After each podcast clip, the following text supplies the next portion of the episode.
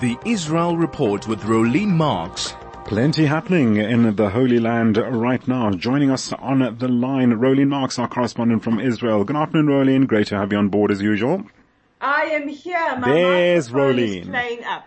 That's fine. We've always, uh, gremlins, things happen in this technological world we live in. Rolene, welcome uh, once again. Let's start with the tens of thousands. I, I believe now it's underway, the tens of thousands which are attending the 25th Pride Parade in Tel Aviv. Tell us more about that. So the annual Pride Parade is underway in Tel Aviv. There are tens of thousands of uh, marchers, revelers uh, in the streets of Tel Aviv, which have been blocked off for Pride. This is an annual event.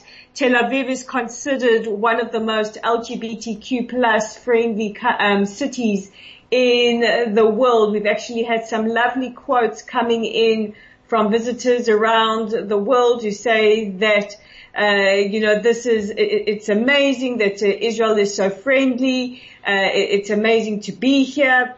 Uh, I had a quote here from Paul, who's from Czech Republic. He says, we love Tel Aviv. It's the best party. This is the third year he has come with his husband. Obviously, there are very, very serious issues around this. Um, there are a lot uh, concerned about the trajectory of this government because there are uh, uh, several members of Knesset who are known to be homophobic and, and many of the marchers saying that, uh, you know, now more than ever it's important to march, uh, to take a stand against people like Avi Maoz who are so overtly um, uh, homophobic. We also have a, a different march taking place uh, sort of around Tel Aviv as well. Uh, they, they're calling it pride, not apartheid. They say that they, they, they're marching because, you know, on the one hand, Israel is so progressive, uh, and, and on the other hand, they say, we are behaving like we're so nice at a time when we have Avi Maoz, Betzalel Smotrich, and Itamar Ben Gavir, who have expressed anti-LGBTQ plus views. So while the mayor of Tel Aviv, Ron Huldai, has actually uh, uh, forbade any politicians from speaking at the uh, at the event. Uh, it is being acknowledged that this is taking place against the background of a very, very um, difficult and complicated situation in uh, Israel politically.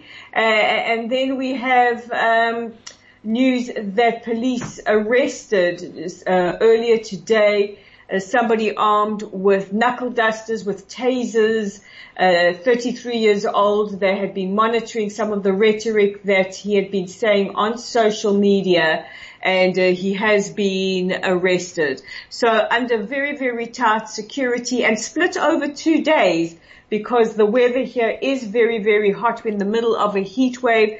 Uh, and, and, and I found it unusual to have Pride on a Thursday. Normally it's on a Friday but uh, it'll be split between the march today and the party tomorrow to take into account that it is very, very hot at the moment in Israel. Let's see what we'll be chatting about uh, next week when we meet again on Monday, Rolene. Let's move on to the Israel-Ukraine Friendship Alliance condemning the bombing of the dam. Take us through that.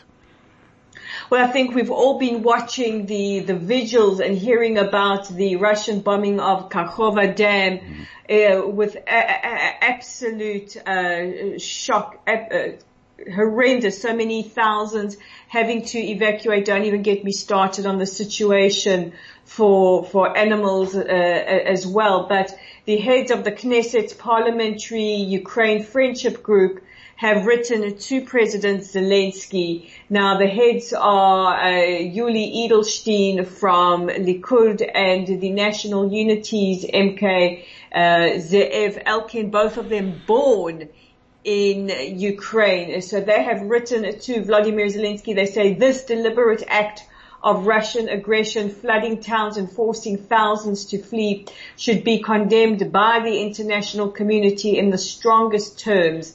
The state of Israel is prepared to provide whatever support is needed to assist with the recovery and restoration efforts. The state of Israel and the Knesset stand with you and the people of Ukraine at this difficult time. Now Russia has blamed uh, the United Kingdom saying Britain bombed the dam. Uh, uh I think um, we are uh, all familiar with yeah. News when it originates from Russia. Well, yeah, indeed. You know, you can just laugh at this really and wonder, yeah, where this, it always seems to go off at different tangents, uh, with people's, you know, perceptions and speculations as to who did what and who did this and who did that. Well, let's see what story we're going to be telling about that again on Monday. Let's move on now to these clashes in Ramallah as IDF demolished the home of a terrorist. Well, if you go back to November, there was a horrific bomb at a bus stop uh, just as you come into Jerusalem, quite close to the central bus station, that killed two Israelis, and the IDF, uh, as per the policy of the IDF, went in to raze the the home of the the terrorist, and there were clashes between Palestinians in Ramallah who threw rocks and, and explosives at uh, Israeli security forces, uh, who used rubber bullets. One Palestinian photojournalist has been reported seriously injured as a result of being fired on by rubber bullets. Uh, but uh, the house has now been razed, and we know of at least six Palestinians uh, arrested overnight. Rolene, as we always do on the show, well, we haven't got much time left, so we always end up with a good news story. And of course, for our last uh, afternoon overdrive show of the week, Bruno Mars heading to Israel. Tell us about that. Well, yesterday it was announced that Bruno Mars will be bringing the Uptown Funk to to Israel, and literally within hours of him announcing it, mm-hmm. uh, the show is fully booked. So if you were hoping to get tickets wow. for his performance on the 4th of October, sorry guys, okay. it's already completely sold out. And this follows a sold out concert by Guns N' Roses.